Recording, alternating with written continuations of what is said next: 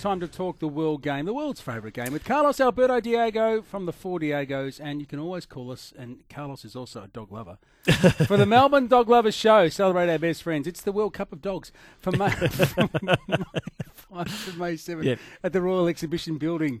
Uh, the, the- get on the dog and bone. Give us a call nine four two nine eleven sixteen. Appa- apparently, the dogs simulate during the dog show. they they look for the you know for the free kicks and uh, the extra points. diving dogs. Uh, apparently, they they you know they take advantage of their cuteness at times. You know, Ba- barking for other dogs to be given red cards. that's right. Oh, big morning as well in the Champions League before we talk uh, everything that's going on with the A League finals coming up. But uh, massive night. Uh, Cristiano Ronaldo uh, scored his 100th Champions League goal. A lazy uh, 100 for the great Portuguese. Uh, but in controversial circumstances because Real Madrid managed to get through uh, against Bayern Munich despite some really, really Yeah. rough calls.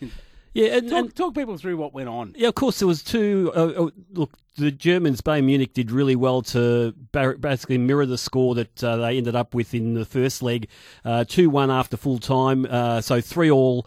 Uh, uh, uh, with one uh, away goal each uh, after full time, so had to go into extra time. And during that extra time period, sorry, just before the extra time, in the 83rd minute, Arturo Vidal was sent off, Shocking. non-existent yellow, absolutely non-existent yellow card. That was my biggest problem out of all the decisions this morning. But that one there, they went down to 10 men, had to play extra time. And of course, a team like Real Madrid on their home patch, uh, they were always going to look likely to score. And of course, Cristiano Ronaldo got his his uh, two goals in extra time to make it a hat trick, but the two were shrouded in controversy around uh, offside uh, rulings and uh, but having a close look at it.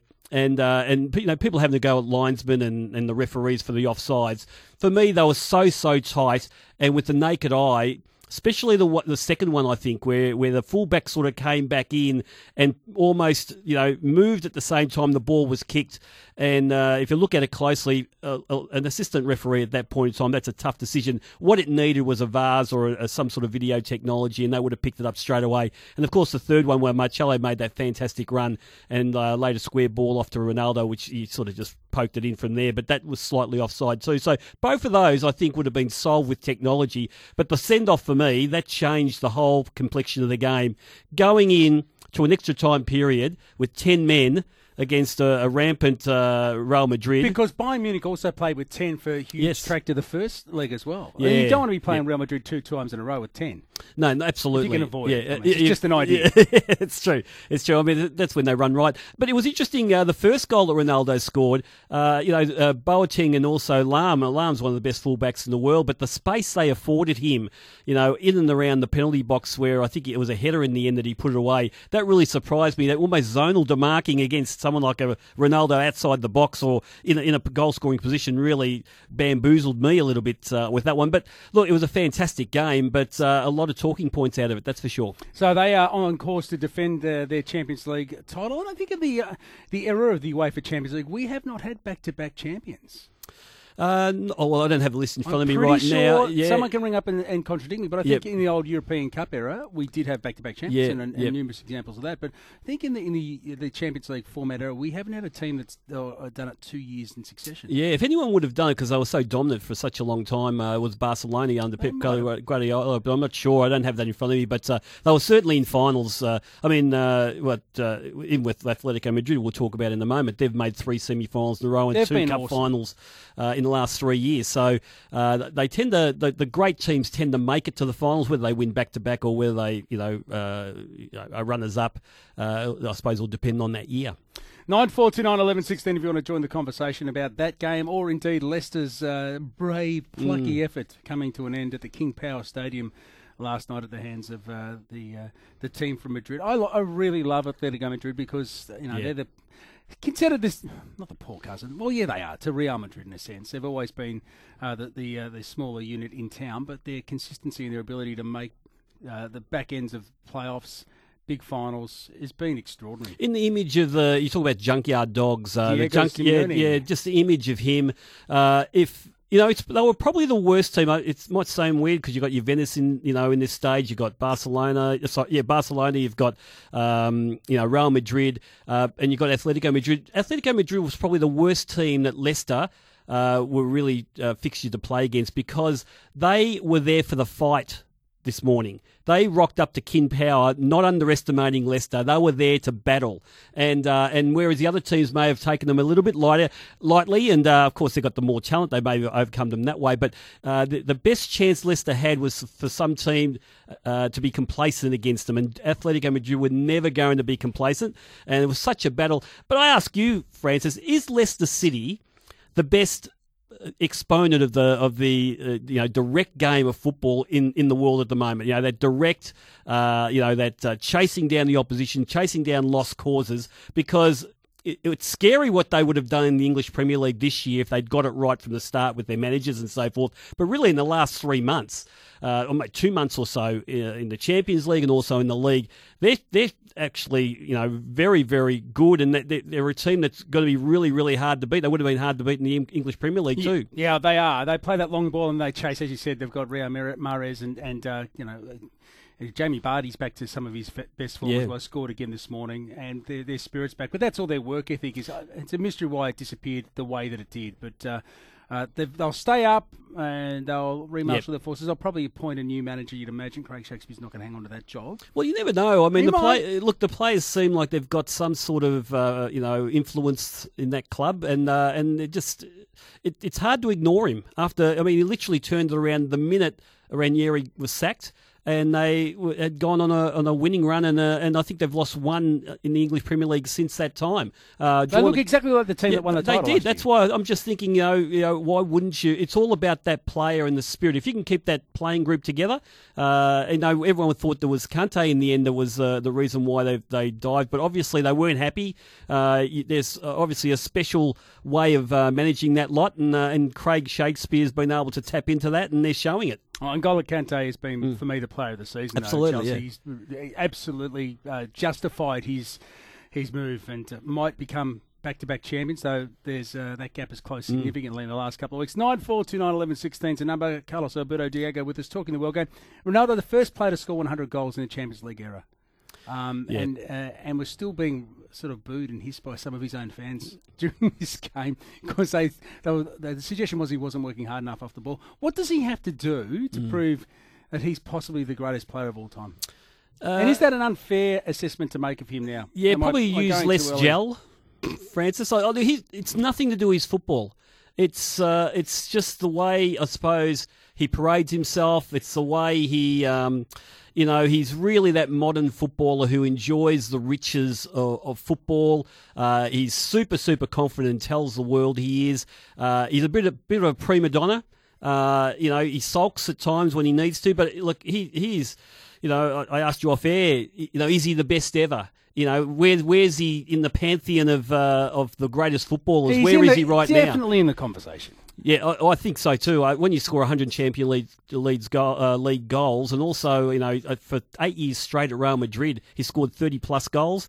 Uh, he scored more goals than Di Stefano at the Bernabeu now, 251 goals. I mean, th- this guy's uh, now just pure, pure weight of numbers. You've got to uh, recognise what he's done. Hasn't won a World Cup, but did take a fairly average Portuguese team to winning the uh, the uh, European trophy last year. Yeah, no, a lot of people argue that too, and uh, but I don't know whether he led the way as a talisman. As say, uh, for me, and people have heard this over and over in, the, in the history of SEN. Whenever this comes up, for me, Diego Maradona, 1986, he absolutely led and won a World Cup off his own boot uh, by leading an average or a poor Argentinian side. At that time, uh, when he was playing for Naples, uh, for Napoli in, in Italy, uh, they won the Scudetto. They were going deep into UEFA Cups and things like that, and uh, and it was all because of him. So where does Cruyff fit into it? Even though he played in two great Dutch teams in '74 and '78, they didn't win anything, but many yeah. consider him to be you know a revolutionary when it came to the way the game was played. Yeah, look for and me, Barcelona. Well. Yeah, look if you're asking me about Cruyff and Maradona, because I, I put Maradona ahead of say Cristiano Ronaldo and ahead of Lionel Messi. Maybe by the end of their career they might surpass him, but right now I think Maradona at his best was better than all those guys. I still think Maradona was better than Cruyff. Cruyff certainly influenced the game afterwards with his philosophy of play, what he did at Barcelona, the Dutch teams. I mean, the guy was almost a coach on the field. But as far as a leader of men, and a bloke who would, you know, would win games off his own boot, that's Diego Maradona for me. Above Pelé. Well, you know, I have to argue against my dad here. It's a generational thing, yeah, isn't it? Yeah, I didn't see enough of uh, Pele, uh, so you start searching for reasons why they he may not have be as may, may not have been as good as a Diego Maradona. I think the way the football was played in the 50s and 60s was very different from the way it was played. The cynical nature of the 80s and 90s. Uh, they've cleaned it up a little bit now with the you know getting rid of the tackle from behind. But when Maradona was doing his stuff, the tackle behind was uh, almost applauded at different times. Ah, the glory days of the tackle from behind. Absolutely. So, so I look. You know, uh, there'd be people out there screaming at their radio saying, "What are you talking about, Carlos?" But me, Diego Maradona.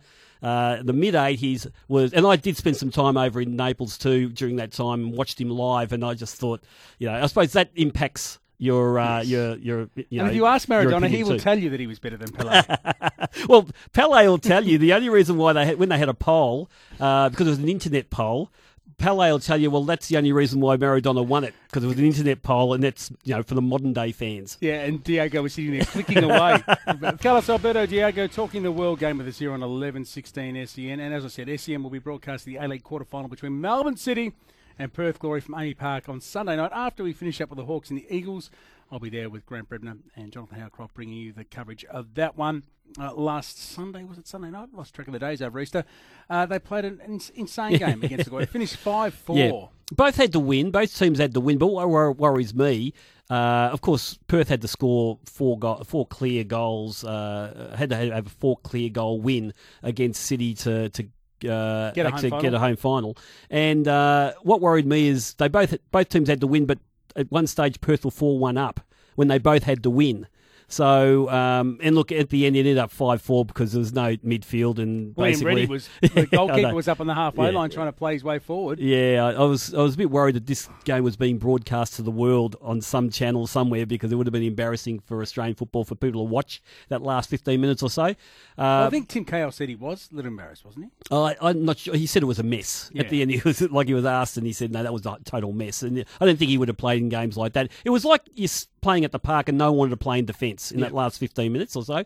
Uh, but the worry for me, if you're looking to get anything out of that game, was the fact that Perth, when the game was there to be won, uh, you know, especially halfway through that second half, they were four-one up.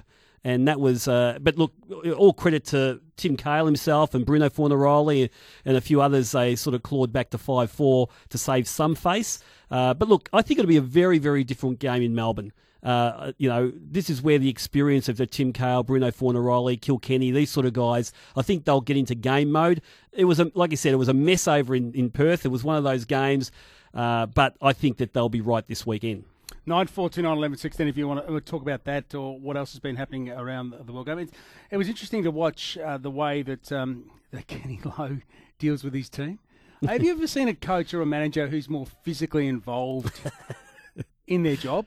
Like Yeah. it's like he plays every kick and Yeah. every header. And, and every movement, he's, he's like a ro- he's like this. It's like an aerobics class in, in the technical area. Yeah, and it's not something. He heads the ball. Yeah, the- he's jumping around. Yeah, there, there's um, there's a there's a number of world football coaches out there at the highest level who are like that. I, I don't think you can, uh, you know, I think if you're a coach, you just got to be who, Who you, you are. are. You can't just suddenly sit and be motionless on your seat if you're that type of coach. You so just get one of those really big Arsene Wenger style zip up beanbags. yeah, fiddle with you, fiddle with the zip for, That's for right. ninety minutes because it won't yeah, work. that's right. But I, look, I yeah, look, it, it's hard to watch him sometimes carry on. Uh, but the team, you know, I think the team mostly plays for him. Uh, They they, had uh, moments this season where they, you know, had their periods where they were, you know, people thought they were going to drop away completely, but they've made the finals now, and they're they're a real chance on the weekend. They're as dangerous as anyone coming to Melbourne. They've they've beaten um, and done very well against Victory and City over the years. Uh, you know, especially if they get into their defensive block and they break quickly and they turn over the ball in in really good areas for them. And uh, they've got the likes of Taggart, Keogh, Castro. These guys are dynamite. A Harold, a dynamite on the break, uh, and that's what uh, Melbourne City got to be careful about. Victory get the week off, and uh, that'll be welcome for them though. Yeah, it's interesting because obviously they, I thought for about 70 minutes of the game on the weekend uh, against uh, Central Coast Mariners, Central Coast were just as good as them and the intensity for victory wasn't there. But then they scored that goal. Berisha got his 100th and almost uh, you, you sensed the momentum building. Uh, the crowd was behind them. The, the, players started creating more chances and they were running things down and tackling. And I, I thought that was a really good indicator of what they're going to bring to the finals. But in, in many ways, they probably didn't want to have a free weekend this weekend to get straight into this final series. So it'll be interesting to see what this this uh, week off does to, to that little bit of momentum they were building up against Central They Coast. still have a problem in midfield, don't they? Riyad Yeah. Mahazi does, uh, Rashid Mahazi does a does a, a serviceable job playing in behind Tracy, but he doesn't have the creative edge that they really need to get that quick transition to allow Berisha to be in dangerous places, or even to utilise our flying Kiwi on the on the right hand side. And uh, and it's been noticeable how much Marco Rojas' game has sort of like ebbed away in the second half of the year. And Oliver Bozanic you know, was never anyone's idea of the best marquee player that's ever played in the A League, but I'm- starting to think that maybe he could have come in handy. In the Yeah, they- game. they're at their worst when there's gaps in that midfield where there's a big distance between the defence and forward uh, line. And uh, and I thought against Central Coast they got so much joy in that midfield when they when they got possession because, like I said, there was gaps everywhere. And I think that's partly res- the responsibility there is with the Ben Calfalas of this world who was subbed at half time, uh, Berisha and Rojas to do their defensive work too. So make sure you really close that gap in the midfield. That's when they're at, at their best. And then you know, just as I said about Perth, when they when they turn that ball over, uh, the opposition turns the ball over in that situation. Then you set, yeah, someone like a Rojas and a Berisha off. Uh, that's when they're really, really dangerous. So it's almost counter-attacking from midfield. So, uh, yeah, I think it's just a work rate issue. I think it's just the intensity issue, but I'll, they'll bring that in the final. Absolutely. Has uh, Kevin Muscat got his central pairing right in defence? Uh, Donachie seems to have won the uh, the nod over Nick Ansell for now, heading into the finals. He's played him in consecutive games, and it's been you know in and out for the two of them for most of the season. They've each had a run at it. Yeah, and Donachie was uh, one of the best on the ground on the weekend. So uh, I think uh, you know he he may have got the nod over Nick Ansell. He's look Nick Ansell was the was the, the blessed one really. Uh, he's the one that uh, when he's been fit, he's been rushed in there. Uh, but maybe he's just not at his best, and uh, and that's why he's uh, Donachie's uh, got the position over over him at the moment. Baro's been really good from the start of the year, really consistent, uh, does his job, no nonsense. But that other centre half position's been up for grabs, and I think Donachie right now has got it. He has. At a quarter to three, at the other game, the other elimination final release, Brisbane Roar and the Western Sydney Wanderers. The Roar involved in a really another high scoring game on the weekend as well, uh, which saw seven goals. Uh, scored Brett Holman in great form uh, in that one too to, to get uh, his team home and a 4 3 result over Wellington Phoenix. At home, Western Sydney Wanderers, what do you think? Well, last year uh, it, was the uh, it was a uh, major semi final. I think. Uh, I think uh, Brisbane at Pirtek were three 0 up and ended up losing five four. So I'm not sure whether that's in their memory. That was another amazing Yeah, game. I know it was, but uh, I think at Suncorp uh, with Maclaren, you know, scoring goals for fun at the moment, uh, it could be Broich's last game. Uh, that's going to be a bit of an emotional time for them because apparently they haven't uh, haven't uh, offered him another contract for next season. I think he's at the end, isn't he? We might Yeah. talk about him after the next break about his contribution. Yeah, and the other one's Karuska too. Uh, they're, they're sort of similar for me in that way, but uh, I think they've got a lot to play for. They're a hard, hard team. Brett Holman now, I mean, he scored two crackers from downtown uh, on the weekend. I don't think there's a better player in Australian football. Then why is he not available to the Socceroos?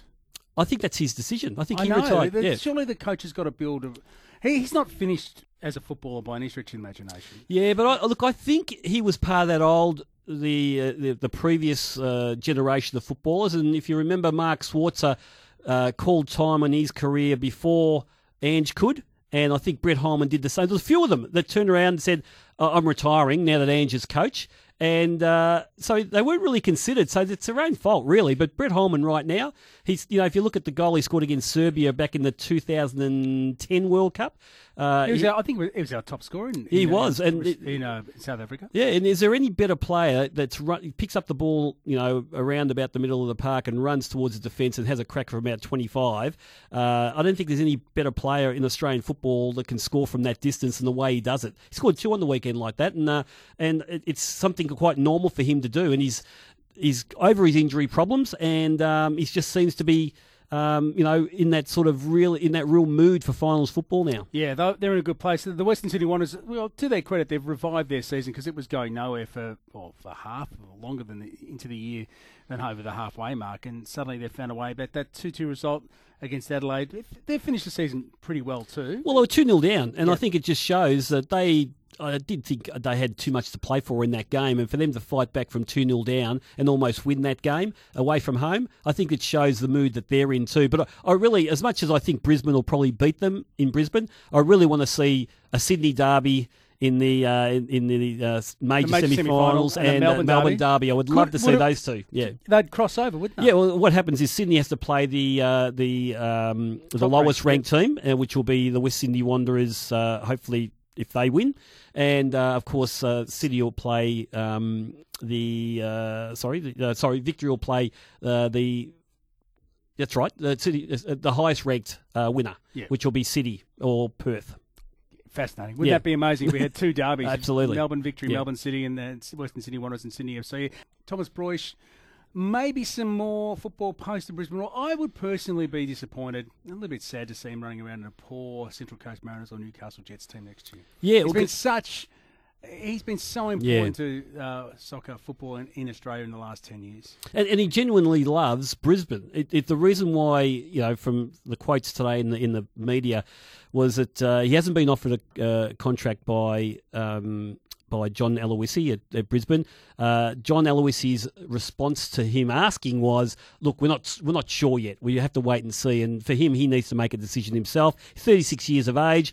Uh, I think they would have alerted a couple of clubs. I think he'd be terrific for Central Coast, uh, terrific for Newcastle. I understand what you're saying. It'd be really sad seeing him play for another club after what he's done for Brisbane. But if he's still got the hunger in the in the belly, I suppose he can go to India and play at the uh, in the I League. I love it uh, with one of those teams there, or um, or maybe uh, some of the smaller leagues in uh, in Malaysia, Malay- uh, in sorry, in, in Asia, some some place like Malaysia pays pretty good money. But uh, again, that that for me would be sad too, watching him uh, go to that level.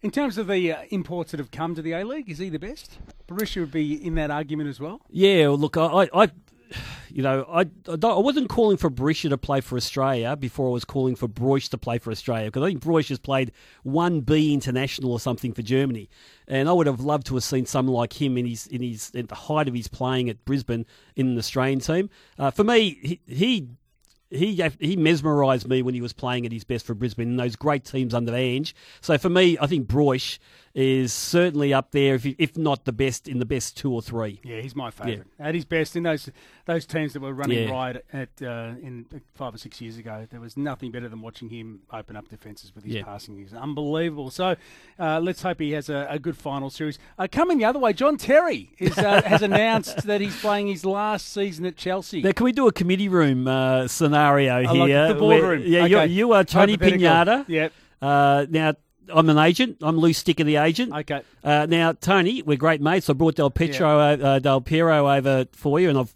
brought a whole lot of cl- great players. I got Johnny Terry on my books. Uh, look, it's a cool twenty million pound a year, uh, the wage, because that's what he's going to get over in China. Tony, what do you think? Uh, give me time to change the locks so that I can secure everything. And he doesn't try to hock it off. And no, uh, look, I, I can't, Lou. I can't in conscious hire John Terry because he's a defender first and foremost, yeah. and, and our, our marquee players need to be goal scorers and stars, not not not defenders. And I, I apologise to the defenders union out there, but you've got to know your place in the world, and you ain't it. Yeah, no. Look, I, I understand that completely, and uh, I'll just hock him off to Central Coast Mariners now. So. half of our fans hate Chelsea, and they would not bear the idea of John Terry coming to Australia. Yeah, look, for me, you know, you don't spend your marquee money on, on a central defender. Uh, it doesn't matter how good they are. You've, they've got to be, you know, uh, uh, players who can thrill the crowd, score goals. Um, you know, they're, they're, the players for me that, that, bring people through the turnstiles, and that they're the that's the criteria I use for marquee players. John Terry's career's been amazing. Fourteen major trophies. So okay, he's played more games for Chelsea than anyone else, I think. But he'll be remembered for one thing.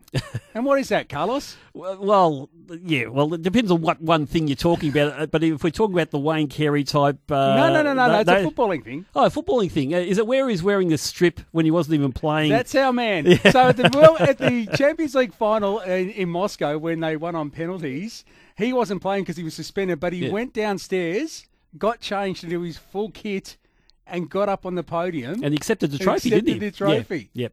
so that he could be photographed in his full kit. Yeah. So I still find that amazing. Yeah. Well, look, I look, I I don't think I because I think he was sitting there in his kit the whole time. Was he? Yeah, I think he was ready to jump on and celebrate with the players anyway. Uh, so I, Just trying to rewrite history a little yeah, bit. because we've like had a few, but we've had a few other players who have done that also, um, and they wasn't so obvious that they uh, Ah. they needed to get their photo taken. But uh, but he certainly the way he carried on, it was like he'd played the game and won it for them. He wanted a, he Yeah. wanted the best on ground medal. He wanted the match man, man of the match medal. Oh, there you go. So John Terry retiring, um, and Chelsea faltering too. Must be said. Yeah, but if you look at their last four games, I think they've got four or five games. They're all mid-table teams, uh, none in the top six, so they're fine. I mean, okay, Manchester United played a great game to beat them. They outplayed them at Old Trafford, and uh, you know uh, Rashford up the front. He's a star, that kid Marcus Rashford, and uh, I think they had uh, Jesse Lingard also playing up front. The, the mobility of those two really almost uh, you know destroyed Chelsea in the back half there. So uh, yeah, Conte outcoached by Jose Mourinho, and um, but look, there's no way Chelsea will lose the league. I think that their last five games aren't going to test them. They'll be fine. Uh, and in Champions League action tomorrow, Barcelona against Juventus. Juventus have a three-goal advantage going off to the Camp Nou. Will that be enough? No chance. No chance for Barcelona to beat Juventus, an Italian team. Um, again, we talked last year that everyone has a centre half stopper uh, DNA who was born in Italy. And uh, these guys are born to do this, and there's no way that uh, Barcelona is going to win that game tomorrow. And, Mon- and Monaco hosts uh, Borussia Dortmund, Yeah. second leg of that uh, game that was delayed, and it's been uh, you know, much talked about because of the fact that uh, the Dortmund players felt they were press ganged into playing after that uh, terrorist attack. Yeah, look, Monaco's such a great team. They've got some great players. Uh, it- it's going to be. A, it, I'm really, really curious about how Dortmund's going to front up to this game because they felt last week because they were asked to play 24 hours after that uh, bomb blast that that uh, that certainly stymied what they were going to be you know producing on the field, and they feel now that they're in a better state of mind. So, but they're away from home, and Monaco is a really good team. And just to finish, uh, proof that you are never out of a job for very long in football, guess who's been reappointed to another coaching job? Harry Redknapp. There you go. Yeah, But Birmingham City's got three games to turn them around. Unbelievable. Just, uh, I mean, but didn't he take Harry's uh, back. in the last twelve months? He, he wasn't he the manager of Jordan, also the national team of Jordan, and uh, and I think wasn't he a consultant to the Central Coast Mariners? I think this is uh, just a Harry Redknapp we love. We know and love. Harry. Magic Harry's back. Good on you. Thanks, Carlos. Thanks, mate.